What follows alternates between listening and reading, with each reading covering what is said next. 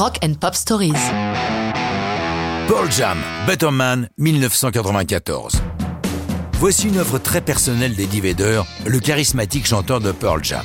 Cette chanson, il l'écrit et l'enregistre sur un petit magnétophone 4 pistes alors qu'il est adolescent, se demandant bien qui un jour entendra Better Man. Bien que ce soit une œuvre de jeunesse, c'est une grande chanson. Qui est ce Better Man? Il est tout sauf le meilleur. L'héroïne de l'histoire l'a choisi comme époux, non par amour, mais parce qu'elle pense qu'il est ce qu'elle peut trouver de mieux. C'est sa vie que Vedder raconte là. Lorsqu'il est encore un enfant à San Diego, son père décède et sa mère se remarie assez rapidement. Les relations d'Eddie avec ce beau-père ne sont pas franchement mauvaises, elles sont essentiellement inexistantes. Le jeune homme est persuadé que sa mère ne l'a épousé que dans le but de combler un vide et surtout de se sentir protégé. Il n'en fait pas secret, puisque lors de divers concerts, il dédie la chanson, je cite, au bâtard qui a épousé ma mère. Il interprète une première fois Better Man avec Bad Radio, un petit groupe local de San Diego, dans une version très proche de celle que nous connaissons, avec un tempo à peine plus rapide.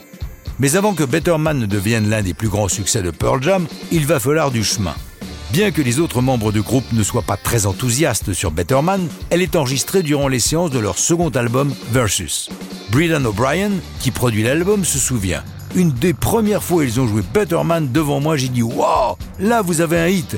J'ai tout de suite compris que je n'aurais pas dû dire ça. Ils l'ont finalement enlevé de la setlist de Versus. Eddie voulait en faire cadeau pour un album caritatif de Greenpeace en la faisant chanter par quelqu'un d'autre. J'ai dit à Nick, l'ingénieur du son, c'est sans doute une de leurs plus grandes chansons et ils vont en faire cadeau. Ça ne doit pas arriver. Finalement, à force d'insister, ils l'ont inclus sur l'album suivant, Vitalogy. Heureusement. Heureusement en effet, car c'est l'une des rares chansons de Pearl Jam classée tout en haut des car le groupe ne sortait pas de single. Ce classement est donc dû uniquement à l'intensité des passages radio de Betterman. Rappelons que les classements sont un calcul savant entre les ventes de singles et le nombre de passages radio d'une chanson.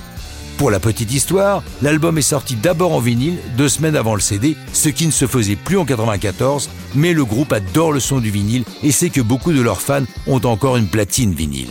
Mais ça, c'est une autre histoire de rock'n'roll.